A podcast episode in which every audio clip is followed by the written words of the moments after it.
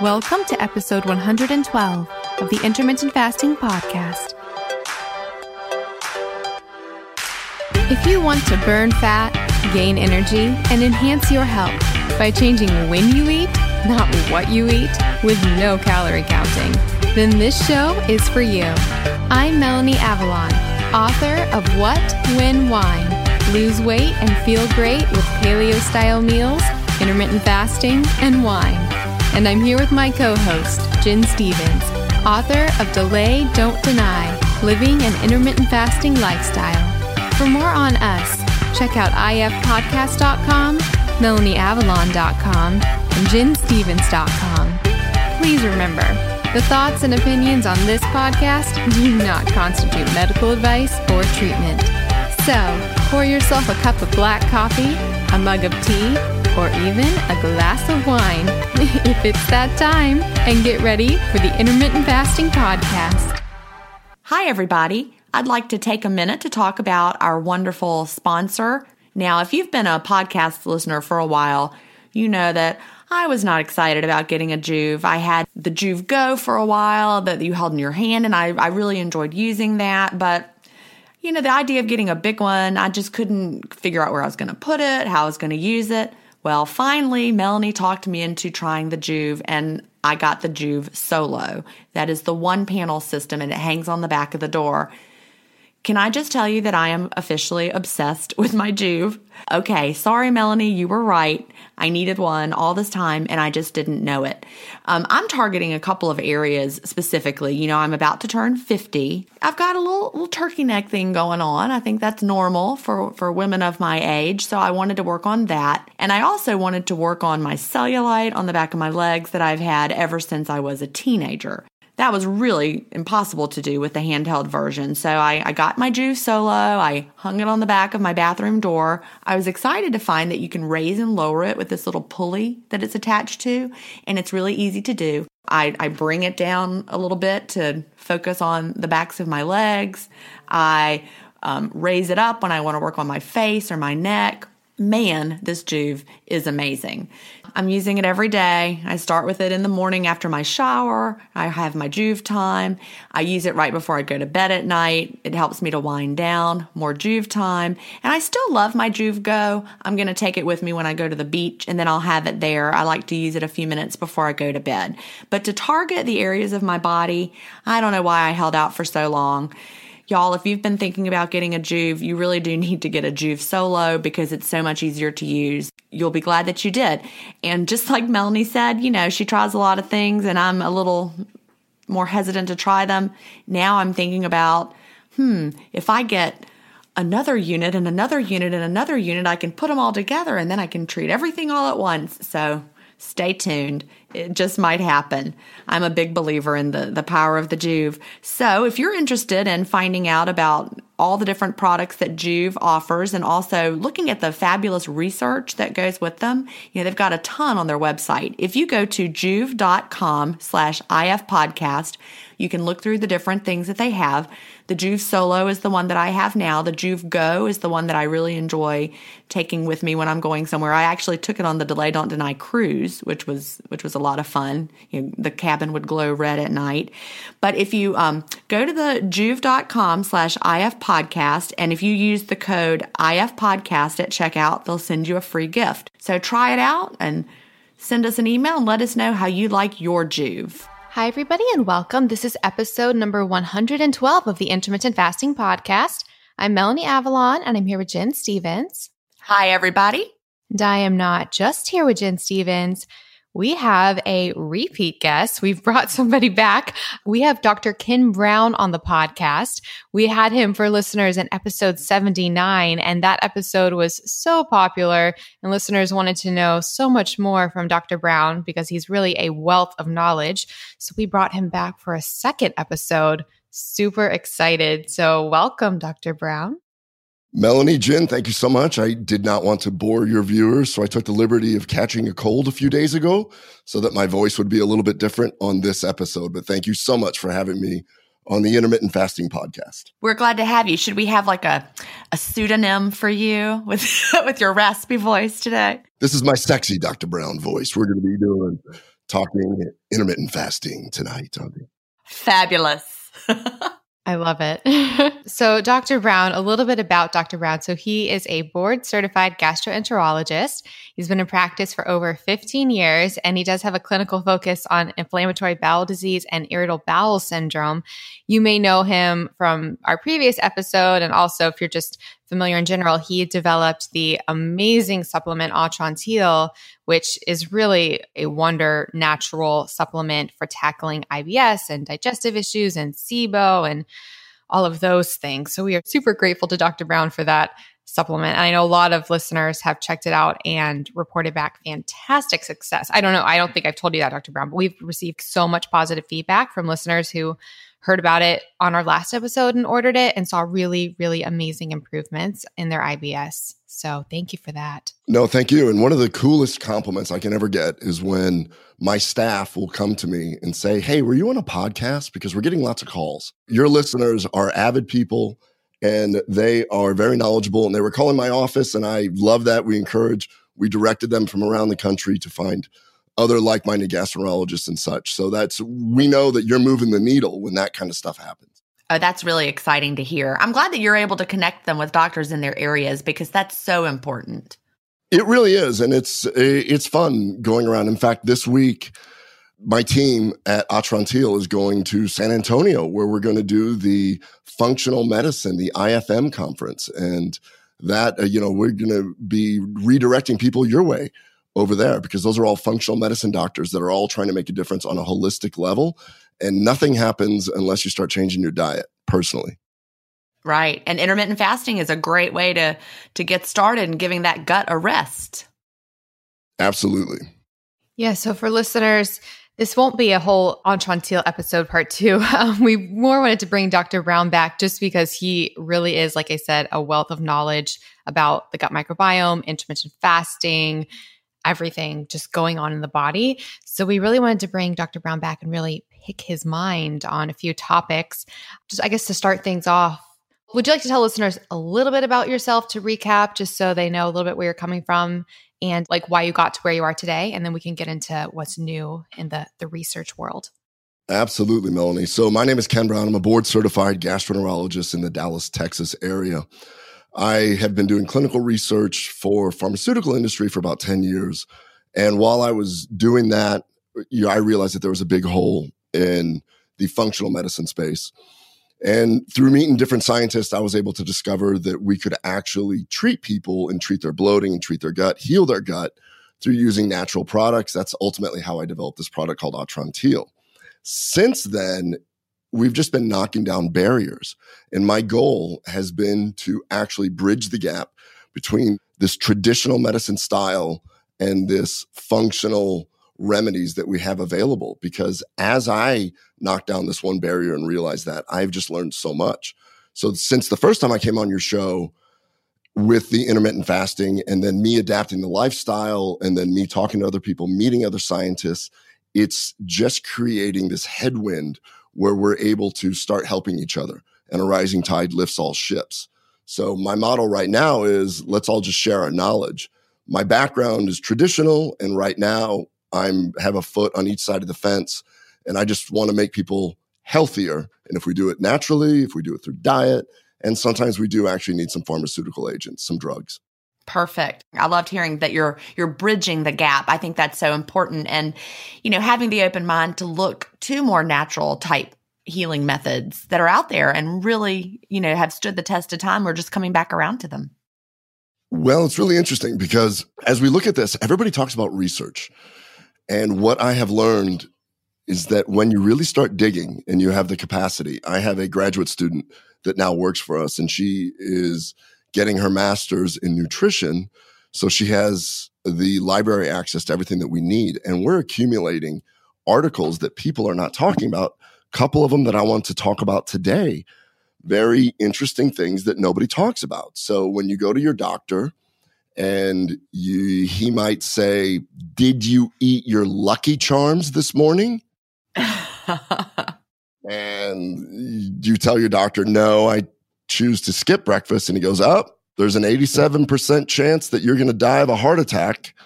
You'll have an idea of what's going on. Right. I'm just kind of throwing that little softball pitch out there.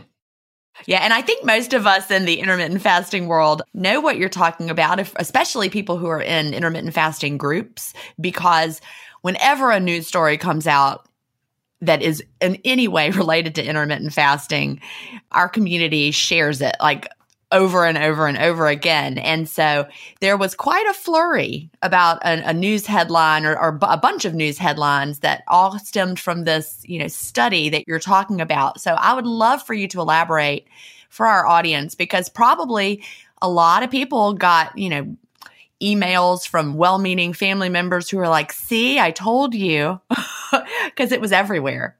Yeah. So this goes back to, I think, Melanie, you and I talked about this on the last episode, where I was asked by a news agency to discuss the ketogenic diet. And when I did, the newscaster a week later ended up interviewing a cardiologist, a local cardiologist. And she said, oh, I met Dr. Brown and he was discussing the ketogenic diet. And the cardiologist flat out said, that's BS, in no uncertain terms. And she texted me and said, what was funny is he had an Almond Joy and a Monster on his desk, and he was obese. But of course, the ketogenic diet is BS. So in April of this year, in the American Journal of, or the American College of Cardiology, published this study, which is a retrospective cohort study where they looked at a patient population and they tried to see if eating breakfast was good or bad, or rather, does skipping breakfast cause heart attacks? And what the news outlets concluded was that there was ultimately an 87% increased risk. So I looked, USA Today, CNN. I mean, it's clickbait is what it is. And that's really what they're going for. Right. Oh, yeah. And the reason why I'm mad is a really good person to look at his opinion on this. Are you guys familiar with a guy named Peter Attia? Oh, yes. So super smart guy. I follow along with what he does. And former, I think he's a cardiovascular surgeon, or still is. And he wrote a whole blog on this, which is really cool, because basically all these headlines are sitting there saying that skipping breakfast actually leads to an 87% chance that you're going to have a heart attack. Although the study admits that they tried to include compounds like sex, age, race, ethnicity, socioeconomic status, all the stuff that they always say, they're looking at the same pool of patients. And when they published it, they did it as a relative risk. So what they didn't get into is the fact that what was the absolute risk, and they didn't even comment that the people that died of heart attacks, we don't even know what they ate, what they did, and so on. What they did note is that those that didn't eat breakfast were heavier drinkers, they were unmarried, they were usually physically inactive, they had lower income, and they had lower total energy intake, and essentially a poorer quality of life. So factors to think about when somebody says, don't do this. In 1944, it was General Foods that came out with the slogan, breakfast is the most important meal of the day, because they were launching grape nuts. Have you ever had grape nuts? Like, I would have to be a marketing genius. I don't think I have. I actually have. They are so heavy. My grandmother used to eat them. You would have a bowl of them and you would just keep eating, and it was like they never disappeared. And you're like, I'm so full. Why are there so many still in my bowl? Right. So whoever that was in 1944 that came up with that actually stuck, and that became the thing that we've been told as Americans. Right. Yeah, breakfast is the most important meal of the day. So when you look at this, the hazard ratio is 1.87. That's what the news outlets reported, but they didn't look at the absolute risk, which is only a little bit more. So there's so many variables on this thing that it's like you get so angry when people come up and go, oh, they showed on Good Morning America that eating breakfast is the most important thing that you need to do and you're going to die. 87% chance of dying with a heart attack. It's infuriating because it's manipulation of the epidemiologic parameters or the epidemiologic words, which I'm not even good at. I'm not an epidemiologist. I always have to look up relative risk, absolute risk, hazard risk. These are all unusual things. So the question is, what were these people doing? What did they eat? Did they have a donut? Did they eat at 10 a.m. when they woke up, and they call that skipping breakfast and so on? So it's just a very frustrating thing on an intermittent fasting podcast when there's so much science to circadian rhythm eating that we allow something like that to, well, essentially get all over the media. Right. It was really everywhere. And people were like, oh my gosh, does this mean I'm going to have a heart attack? And people were scared. And so you have to walk it back and say, no, you know, when you really dig in, you see that these people had so many unhealthy risk factors in their lives. And I think it comes down to, you know, the people who are going to be healthier take the health advice. So they were told since 1944, eat breakfast. And so the kind of people who take health advice are more likely to be healthy. And I think that's what these, you know, correlational studies show. Trying to live a healthy lifestyle means you're probably going to be healthier. Whereas these people who were like ignoring every bit of advice, including the eat breakfast advice, they were drinking, they were smoking, they were sedentary. They had poorer health outcomes because they did not take health advice. And I think that's really what these studies show. Yeah, that's called a health bias. When you ask people that, they end up having that. And you can't, unfortunately, to get published. Control for it, yeah. Yeah, you really can't account for it. So I just thought it was so interesting and timely that that just came out in the last, 2 weeks or so, that now we're on the intermittent fasting podcast. Yeah, I feel like as long as breakfast is seen as part of the healthy approach, I feel like it'll always be integrated into that healthy bias paradigm, because all the, like we said, all the quote, healthy people are going to be having breakfast. So it's just going to keep supporting itself. You can be healthy and have breakfast, but when we reach the opposite conclusion, I think is when it becomes a problem. And something you mentioned briefly, which I think we could explore a little bit more, you mentioned the importance of circadian rhythm with eating and timing and health. And I have no idea what your thoughts are on this, Dr. Brown. What are your thoughts on eating timing as far as circadian rhythm goes and eating later in the day, eating before bed? Because I know a lot of us are late night eaters, especially in the one meal a day group. And that is something a lot of our listeners get a little bit, I think, worried about, is that they shouldn't be eating later in the evening. Do you have thoughts on that? Well, I guess I do a little bit. And this is not my research. I read a lot of Dr. Sachin Panda's data on this. He's at the Salk Institute, I believe, and he does a lot of work on circadian rhythm. And if you read a lot of his papers and follow him, he can actually show that both in humans and in mice, but you know, most of his data is in mice, that let's say you wake up, the sun rises, you wake up 6 a.m., by 7 a.m., your melatonin starts to drop. By around 9-ish or so, stress hormones start increasing so that you can achieve your high alertness. By around 4 p.m., you can actually end up with muscle performance peak. Then around 8, melatonin starts to rise. Your body starts cooling down and starts going into the sleep process. Then that's how come the circadian rhythm is there.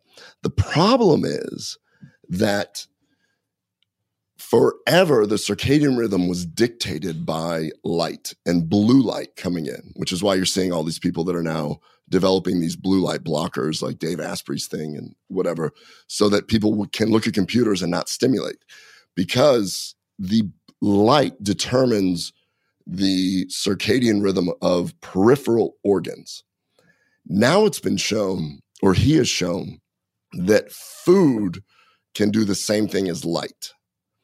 So if you eat while your pancreas is shutting down, because that's what happens when the melatonin rises, and then you wake it back up, you can kind of disrupt that.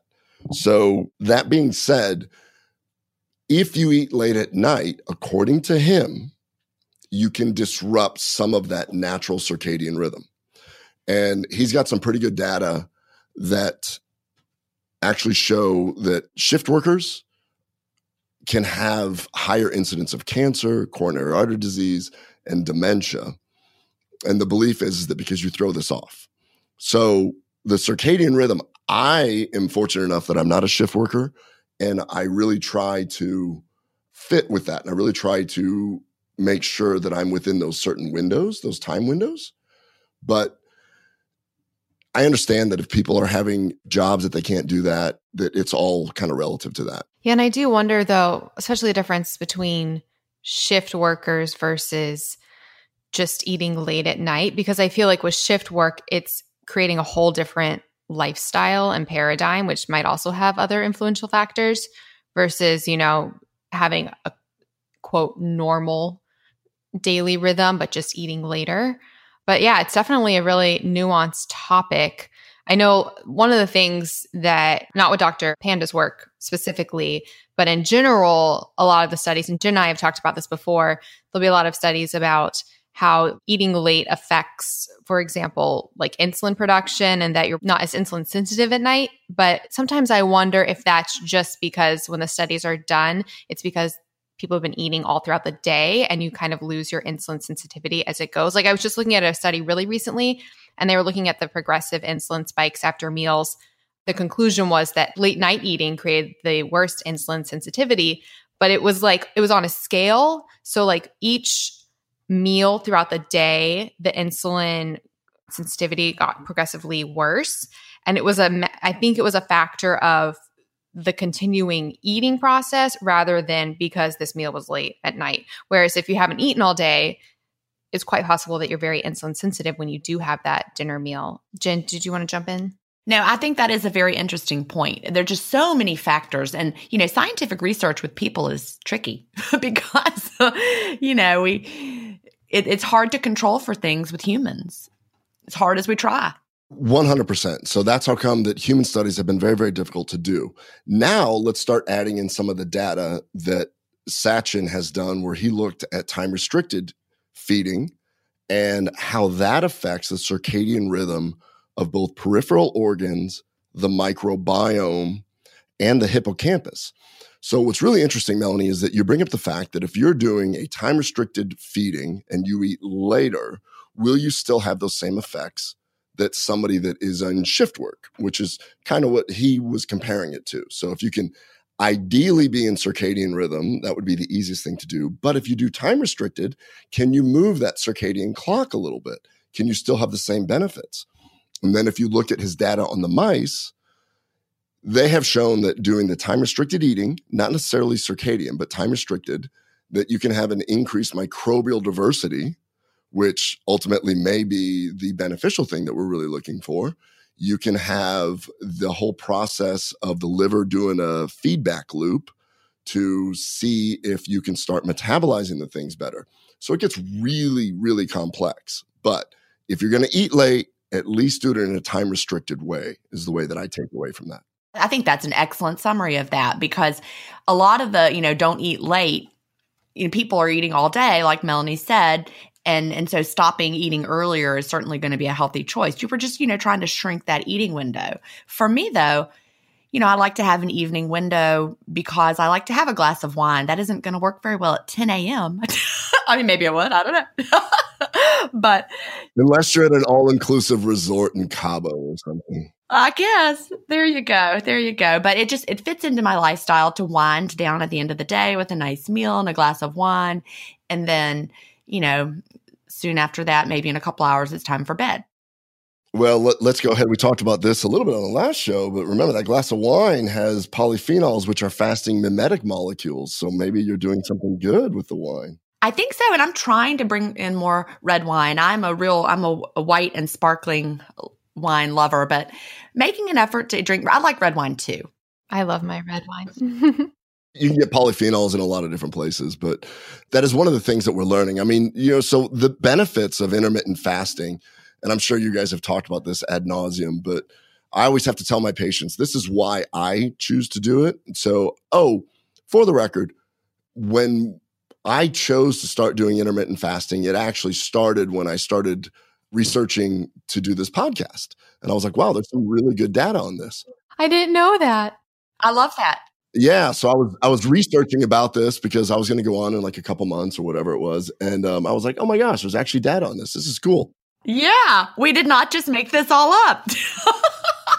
Yeah, I didn't realize that what I was doing is I was actually not hacking, but I was kind of destroying my intermittent fast because I was trying to do too many things at the same time. Like I would wake up and I'm like, oh, I'm fasting. I'm going to take some exogenous ketones and go work out, which some people do, and they use that as fuel if they're in a total state of ketosis. And then I would do some fats, and then I would take my fish oil, and I would take whatever else I was doing. But I didn't realize that after I've read into that, those are actually calories that your body actually has to turn on the whole digestive process. Right. So I didn't have, you know, the benefits that I was kind of expecting. And I did the same thing that everybody does. I did it for about, I don't know, 2 weeks on, a week off. This didn't work. Shoot, I'm hungry today, blah, blah, blah. But I've been pretty consistent after reading this data, not looking at myself in the mirror and going, you look better or you look worse. I can go, I know for a fact that if I continue this, I'm going to decrease my oxidative stress. I'm going to decrease my TNF alpha, which is an inflammatory marker. We're going to decrease the coronary vascular risk, ultimately cause autophagy, where the cells that are sick and dying get rid of themselves. And, you know, decrease the whole mTOR pathway, all the stuff that goes on. When I started realizing, no, we're doing this for a cellular thing. We're not doing this for a vanity thing. I'm not doing this for I want to, talk about it with my patients. Really committed to it. And it took about 3-4 months. I don't remember last time I was on, but it's got to be close to a year. It took about 3-4 months. And I've actually put on some muscle mass. I've decreased a bit of fat, and I have not changed my caloric intake, and I still have my wine at night. So you have discovered the clean fast. That's what we call it. You're skipping the ketones, skipping the fat in your coffee, and letting your body make ketones from your own body fat and getting your fat from yourself. Yeah, there's some data now to show that possibly you can have a synergistic effect, meaning that you can augment the fast by taking polyphenols and by exercising. Oh, yeah, definitely. All three of those can work together to sort of augment the whole process. Well, like coffee, for example. There's debate in, upper scientific discussions about coffee. And, then there's the researchers who are studying coffee and how it increases autophagy. And it's, of course, we think the polyphenols in there. But I really do believe that coffee adds to the benefit that we're looking for during the fast. Well, that kind of leads right into this. I will say this one thing. You were discussing keto. I made the mistake of playing dirty keto, where like when it was convenient, I was keto. I went to my doctor, who's a functional medicine doctor, and he checked my blood work and he called me up. He's like, what have you been doing? I'm like, I've been doing keto. He's like, no, you haven't.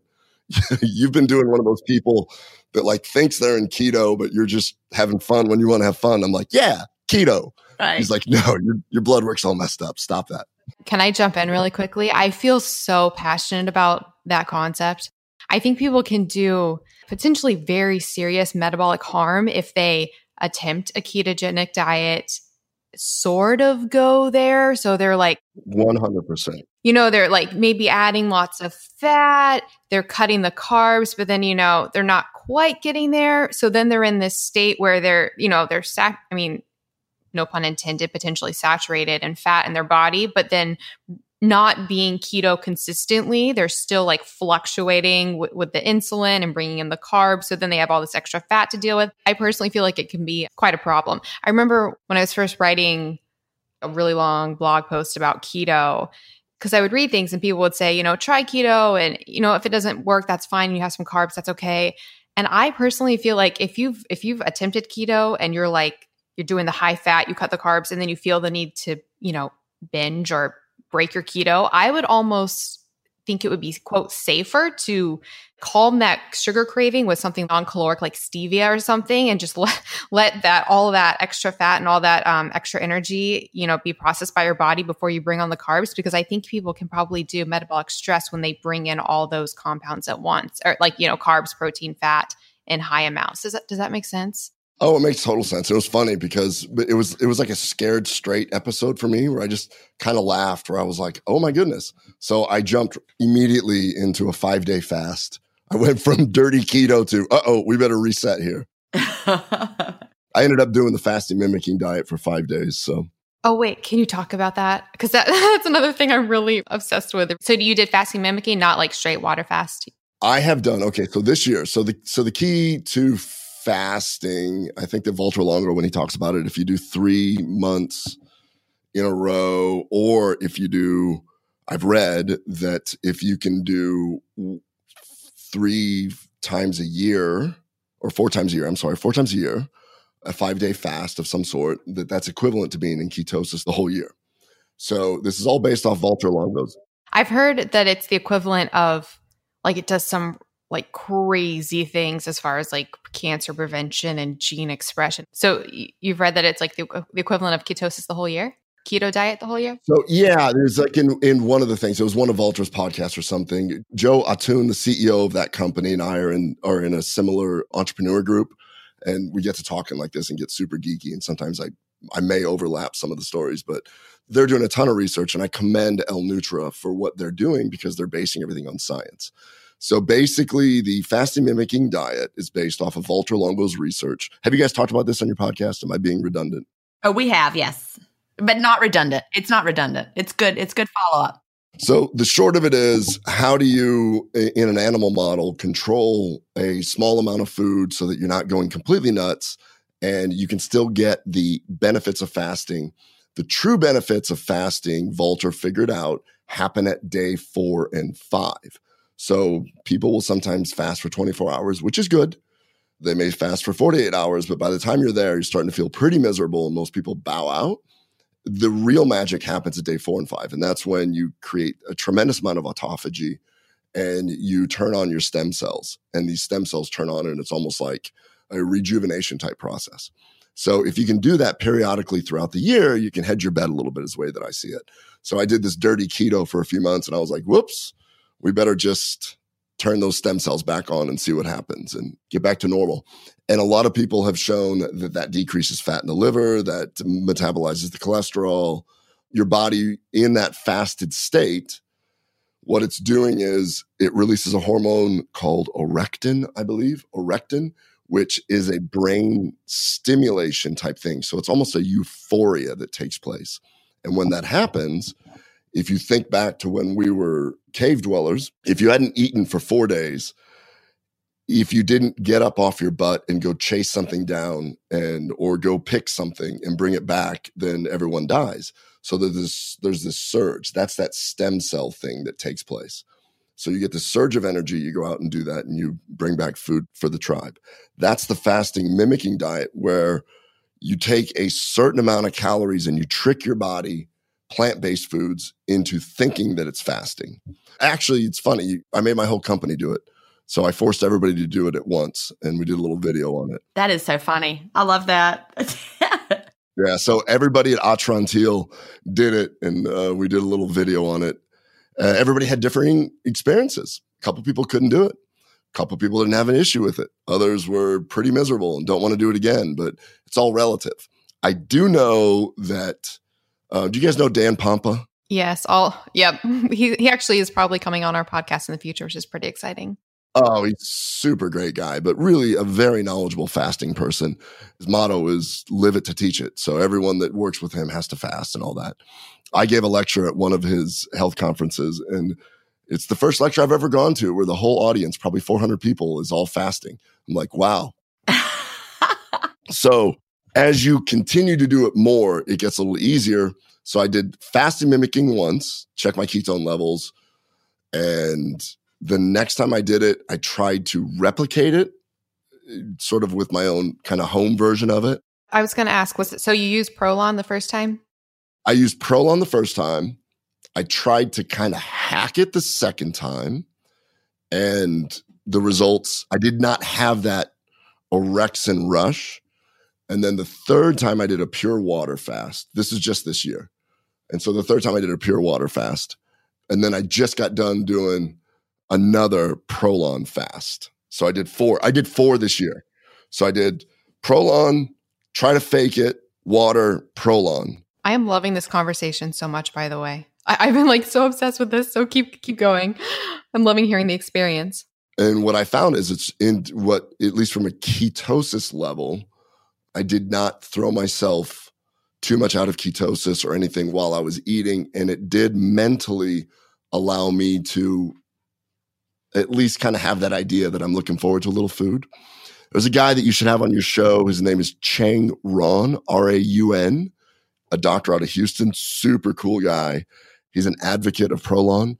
He's also very knowledgeable, a lot of other things, but really, really cool guy. Him and I are friends. He can get a little bit more into the details as to why ProLon may be a better idea than as a water fast. But there was a recent article that we talked about, I guess it was about a month ago, where Valter Longo published a study in mice with ulcerative colitis. And he took three groups of mice. One was a eating mice. One was a group that did the ProLon fast, and one was a water fast. And what they showed was after the ProLon fast, they were able to demonstrate that leaky gut decreased and they went into remission from their colitis. Wow. The control group did not. They were very sick. And the water fast group, some went into remission, but they had a greater experience with the ProLon. So it's conceivable that the amount of stress that we go through, and I don't know, this is something that, you know, because Dan Pompa is a really big water fast person. Valter's obviously the ProLon, but it's conceivable that the fasting mimicking diet may not be as big of a stress, and your hormetic response, meaning your body's ability to adapt, may be easier. I don't know. But I'm still playing around with it. I'm not a fasting expert. I just find it super fascinating. Today's podcast is also supported by one of our favorites, Bonafide Provisions Bone Broth. These amazing organic grass-fed bone broths come frozen. They're not shelf-stable, and that's for a reason. That's because they're made with no preservatives, just like you'd make at home. They're certified organic, and they gel. That's a sign that they've been made correctly, and they're full of super nourishing collagen. And what's super awesome is Bonafide just launched their brand new Keto Broth Cups. So what is Keto Broth? Well, it combines their organic bone broth with MCT oil and other healthy fats to help promote ketosis. And what's super awesome is they're available in convenient single-serving heat and go cups that you can take with you on the go. So you can really drink them anywhere, at the office, while you're out with friends. They're an amazing way to break your fast, and they are super healthy even if you're not doing keto. We're talking 15 grams of fat, 10 grams of protein, and 0 grams of sugar. You can get Bonafide's traditional broths and soups in the frozen section of many grocery stores, while the Keto Broth Cups are available only online for now. But guess what? You can try them for free! So we have a new offer from Bonafide for listeners. If you go to bonafideprovisions.com to place an online order, and then add any 3 keto broths of your choice to your cart, and use the code IF3FREE at checkout, you'll get them for free with your order. How awesome is that? So again, that code is IF3, like the number, and then the word free. So I'll put all of this information in the show notes. All right, now back to the show. I have a question too. Your opinion of how you felt with the water fast versus the ProLon. Those two specifically, how did you feel different? I know you mentioned already that, you know, the idea of having the food, you liked having the food. Did it seem easier with the food then? It seemed easier to fast. The reason I ask is because we talk about this sometimes in my Facebook groups, and there was a girl who talked about she did the ProLon fasting, and she actually found it was harder for her than doing a full fast. Interesting. The comparison I would have, so Eric Rieger, my partner that and you guys communicate with him, he chose to do the water fast the first time when the whole company did the ProLon, and he had a really difficult time. And he had to bow out at day 4. He was looking pretty puny. No, I think he made the whole thing, but he was looking really puny. He kind of did a half ProLon the next time. I find it more palatable to do the ProLon. I found myself just chugging just insane amounts of carbonated water and, you know, potassium, sodium water that I was just adding a little potassium salt to it. I found myself just obsessed with keeping something in my mouth when I was doing the water. Now, my question is this for him. Was he new to fasting at the time that he tried to do the 5-day water fast, or was he an experienced intermittent faster? I wonder if that would be part of the difference. So Yes, we were all new. It was like, hey, everybody, quit eating starting now. Right. And we made the whole company do it. Yeah. The person that was reporting about it in our Facebook group, she's an experienced intermittent faster. So I wonder if that is one thing that made it so much harder. Because when your body is adapted to fasting, for me, I feel like eating small amounts of food would make it harder for me, but my body is so adapted to fasting. But I wonder that would be just one more factor. See, humans hard to control. It really is. And I'm friends with Joe and Valter and Cheng and all these guys that are involved with it. ProLon is really meant for the masses. If you're already fasting and stuff, I didn't actually do any of the soups because they have a little bit of sugar in them. So I was able to do the whole thing without really having any issues. Yeah. So I think that ProLon is a really great way to introduce the masses into fasting. I think that somebody who's experienced at fasting could modify it a little bit fairly easily. Now, the other thing that we get into is when we talk about the synergy, there was an article that came out with the caloric restriction mimetics. That's going to be a new term that you're going to see a whole lot, CRMs, caloric restriction mimetics. And those are the molecules that actually do the exact same thing that fasting does. And things like polyphenols. Polyphenols are the newest, biggest one that people are really looking at, where they're talking about how that causes the autophagy. It causes an increase in SIRT1, and that is one of the chemical mediators that gets cell turnover to happen and decreases the mTOR pathway. The mTOR is what makes cells grow.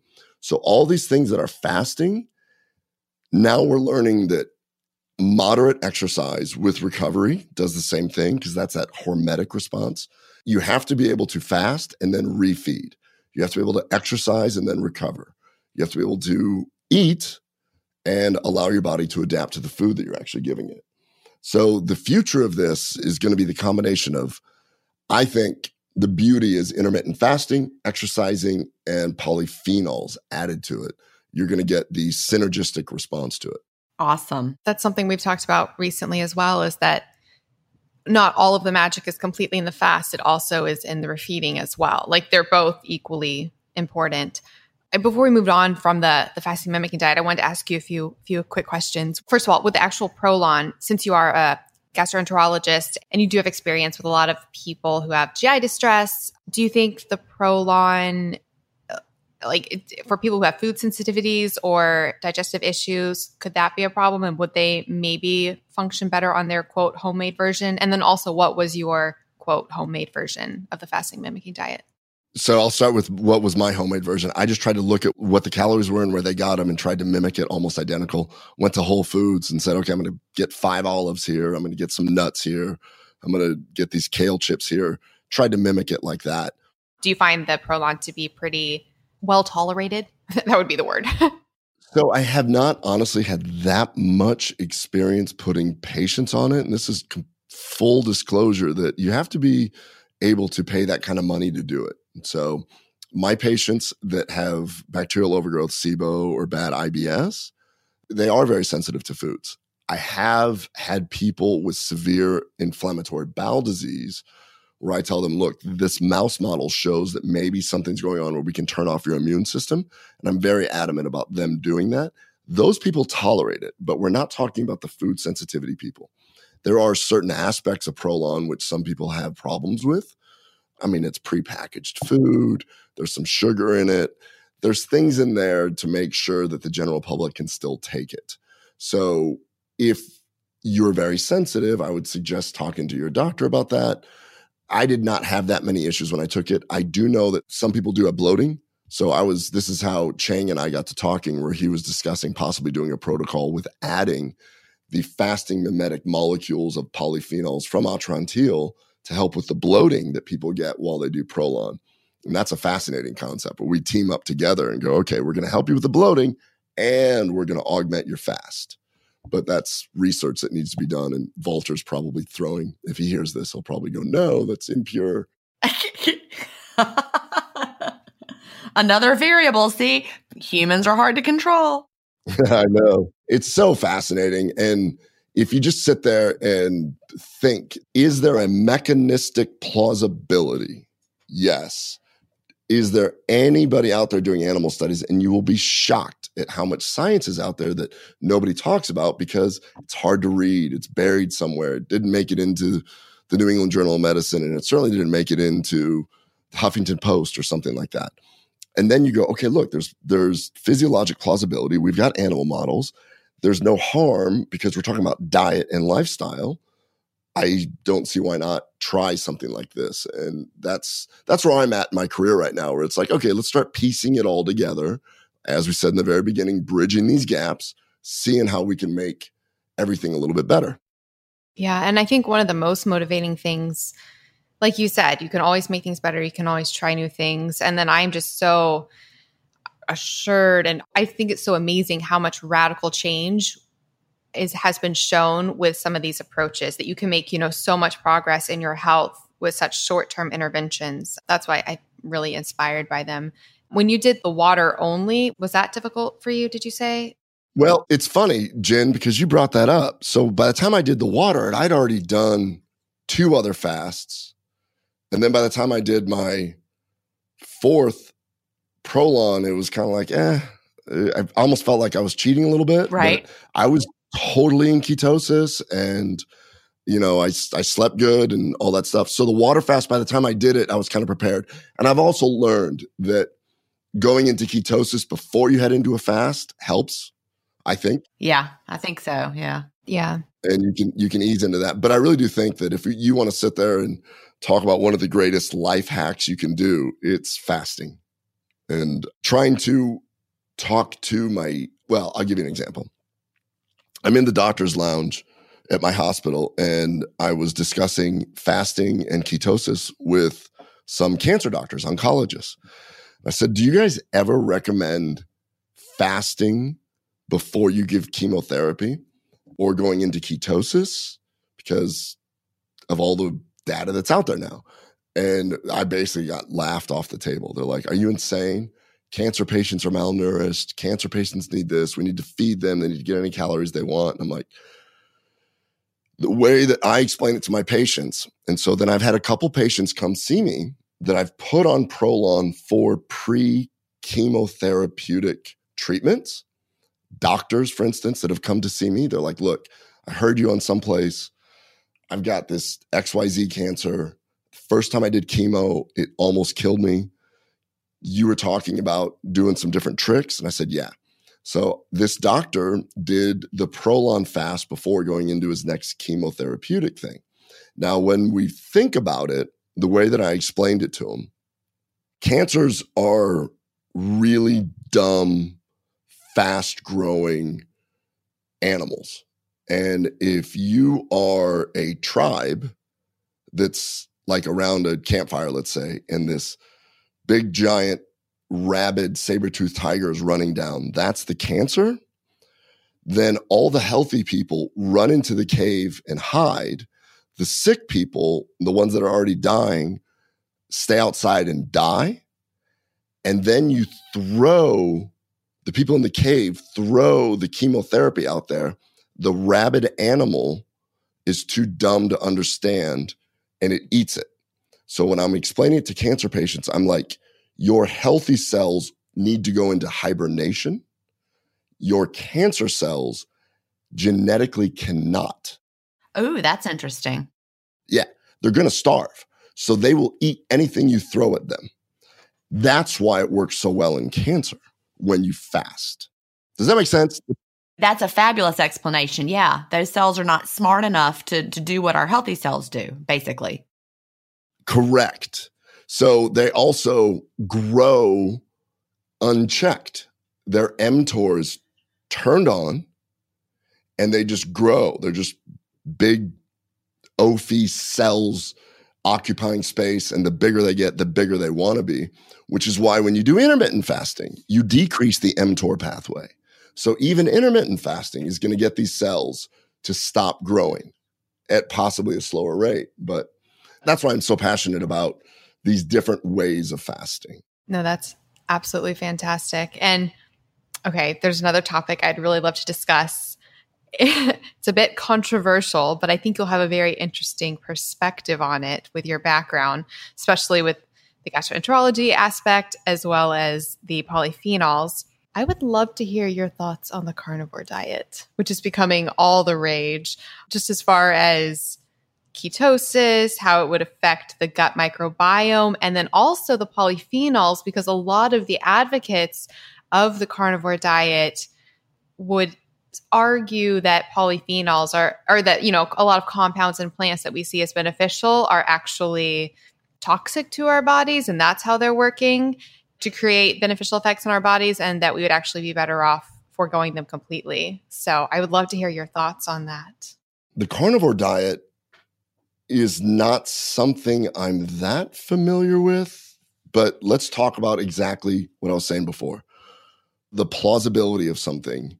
So let's address the aspect that possibly plants can be bad for you. It's really interesting because there's two sides of this. So we know that the polyphenols themselves are antioxidants.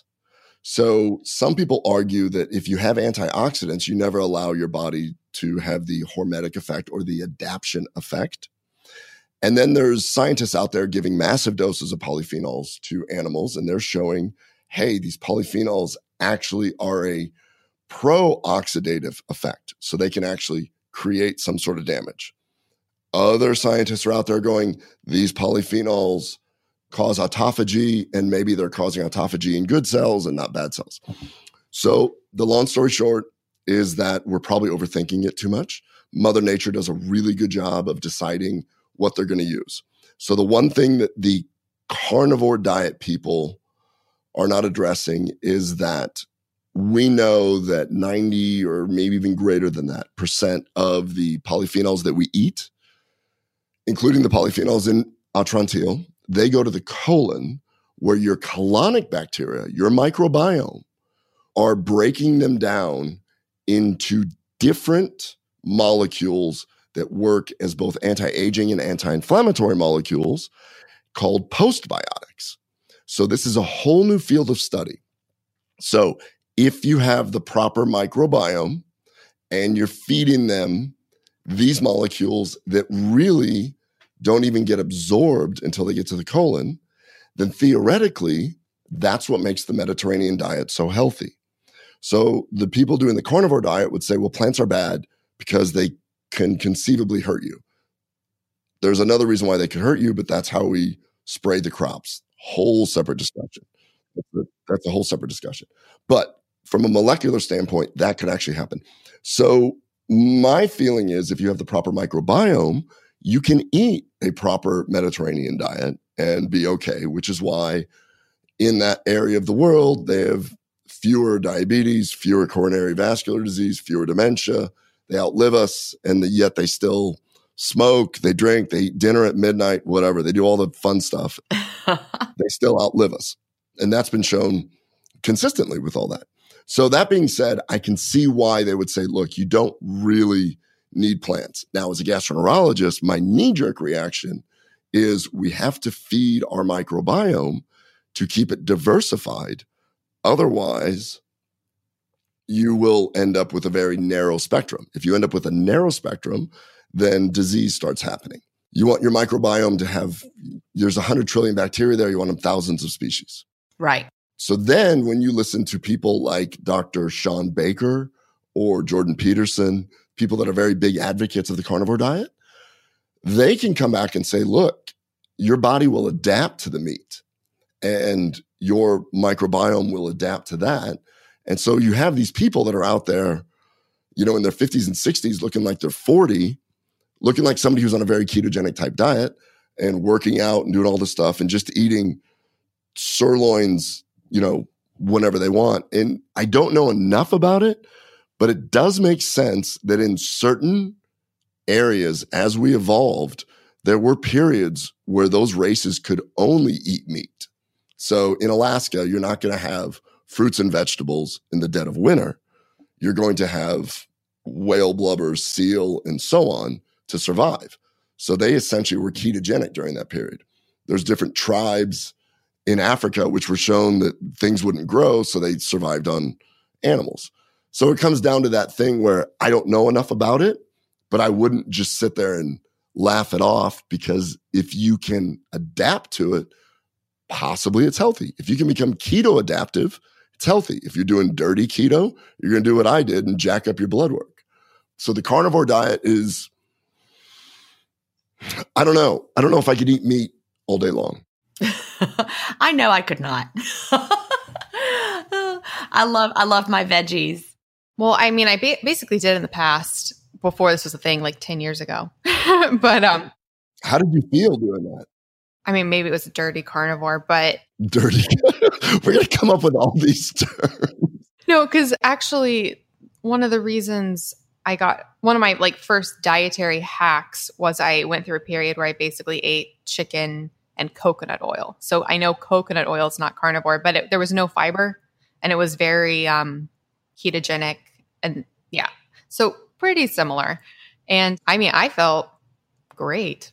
And I had no bloating. I had no GI distress. I had great energy. But then I did find when I brought back in plant, and that was pre-paleo as well. So I was eating like rotisserie chickens from the store that probably had, you know, additives, not to be crazy, but it wasn't like, quote, paleo.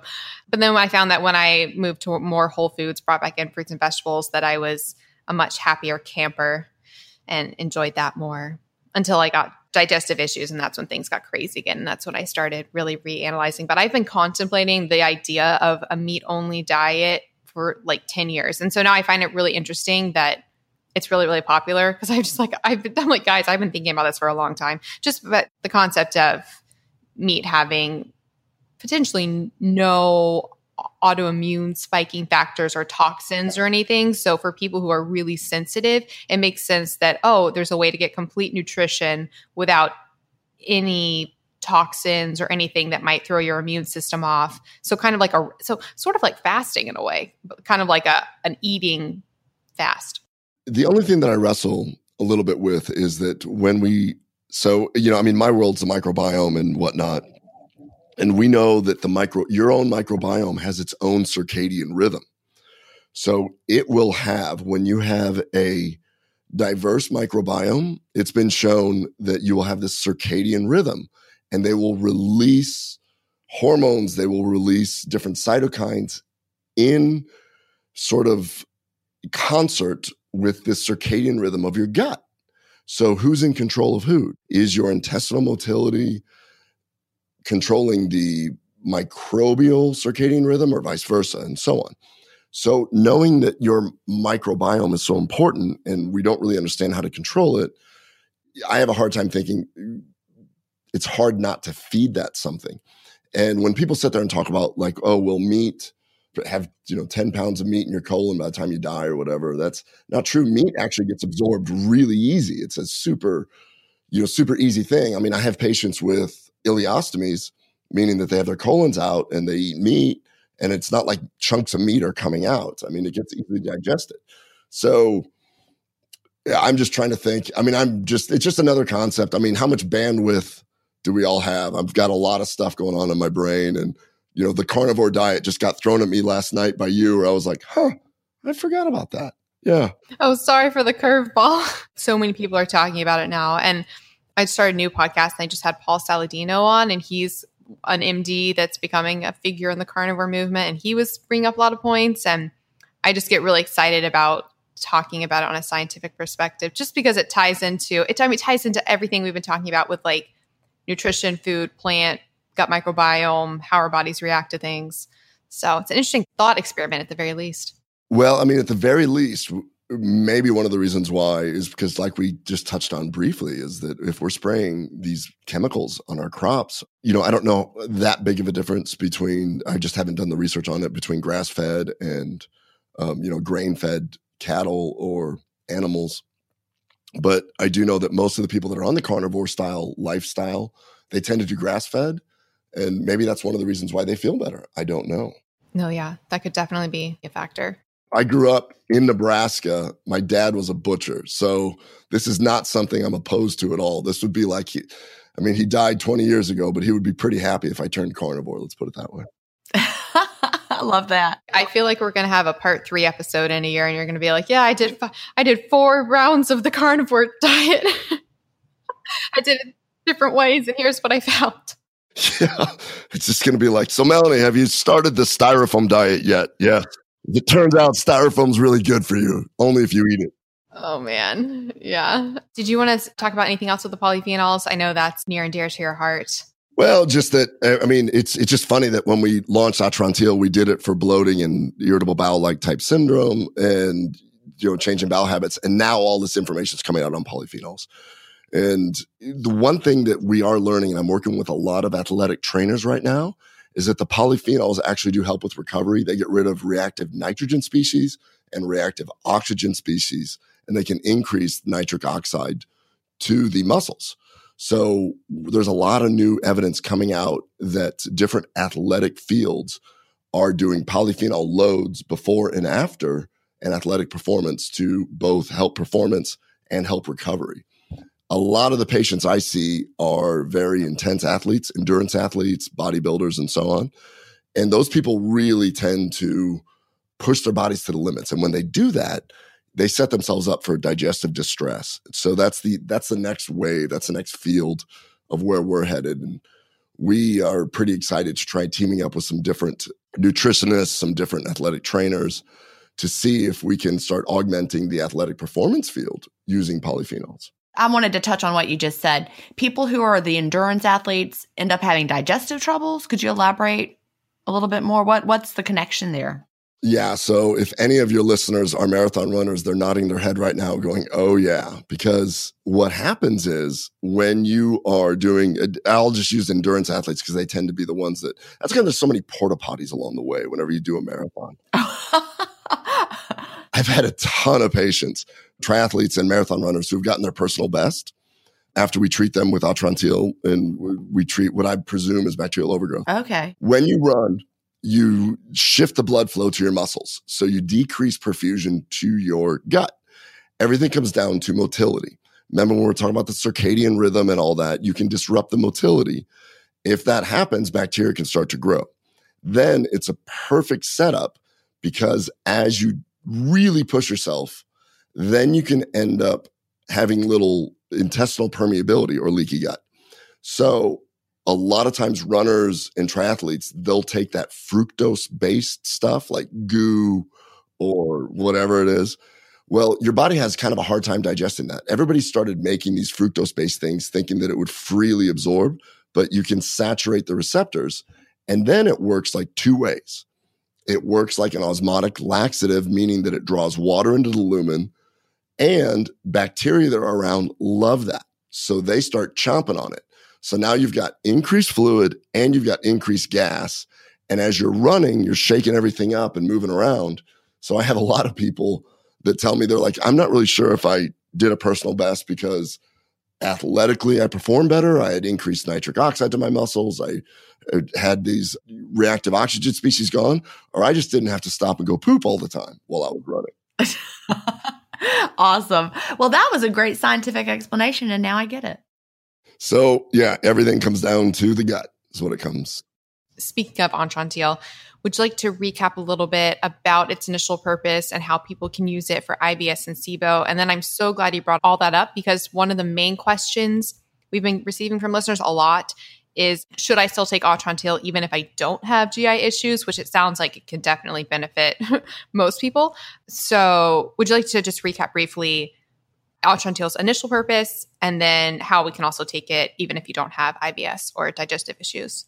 Of course. So we developed Atrantil. If you're somebody out there who bloats after you eat, so if you eat something, particularly starchy foods, and you bloat, and you've been told you have irritable bowel, you've been to doctors, there is probably more than a 4 out of 5 chance that taking 2 capsules 3 times a day is going to make you feel better.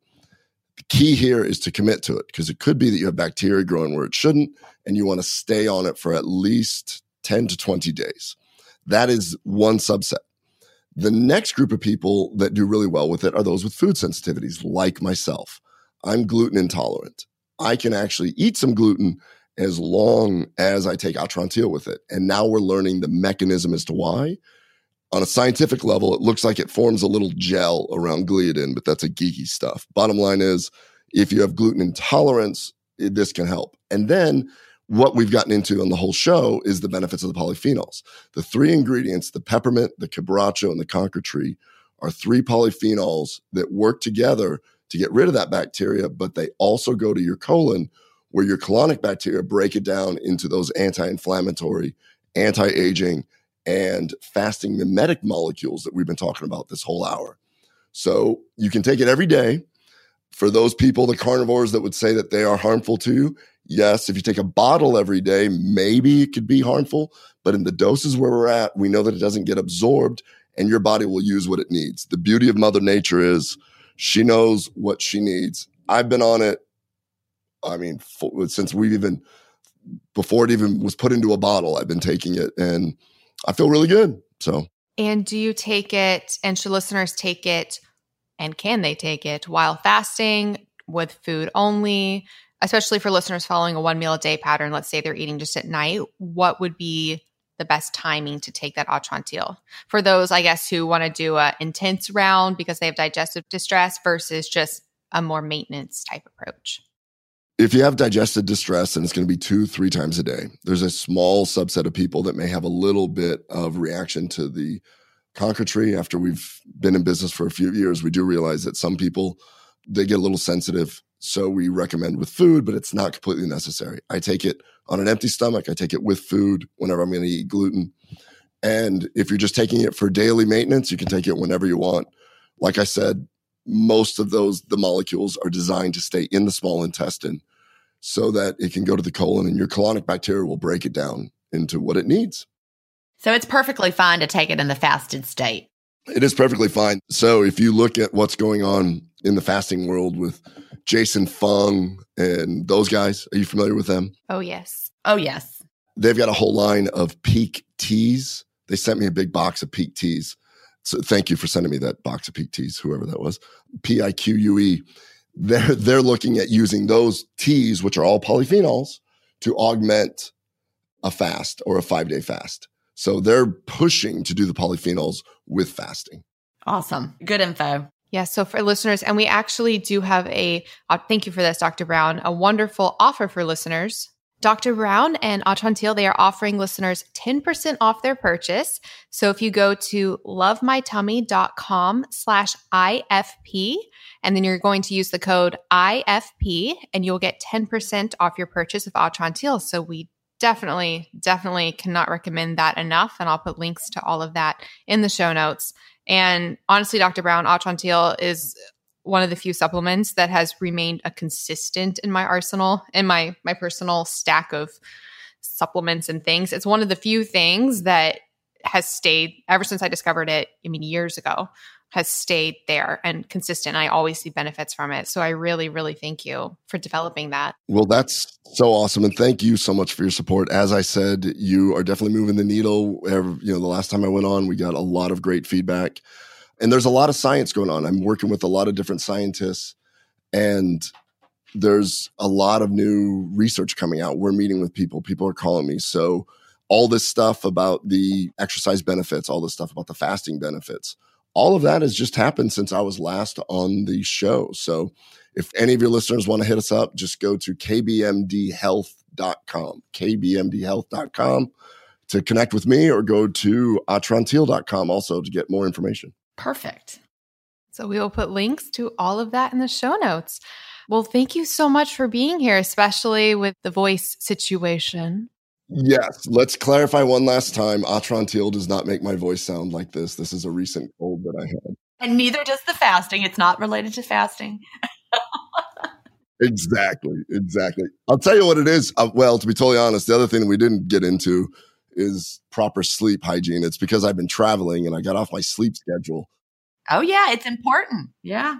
Oh, super important. Yeah. So. All right. Well, I look forward to bringing you back down the road for part 3. Absolutely. Jen, Melanie, it was a pleasure again. Thank you so much for having me on. Thank you. Yeah, it was great. We'll talk to you next time. Thank you so much for listening to the Intermittent Fasting Podcast. Please remember, the opinions we discussed on this show do not constitute medical advice. We're not doctors. Check out ifpodcast.com for more information on us. Theme music was composed by Leland Cox. See you next week.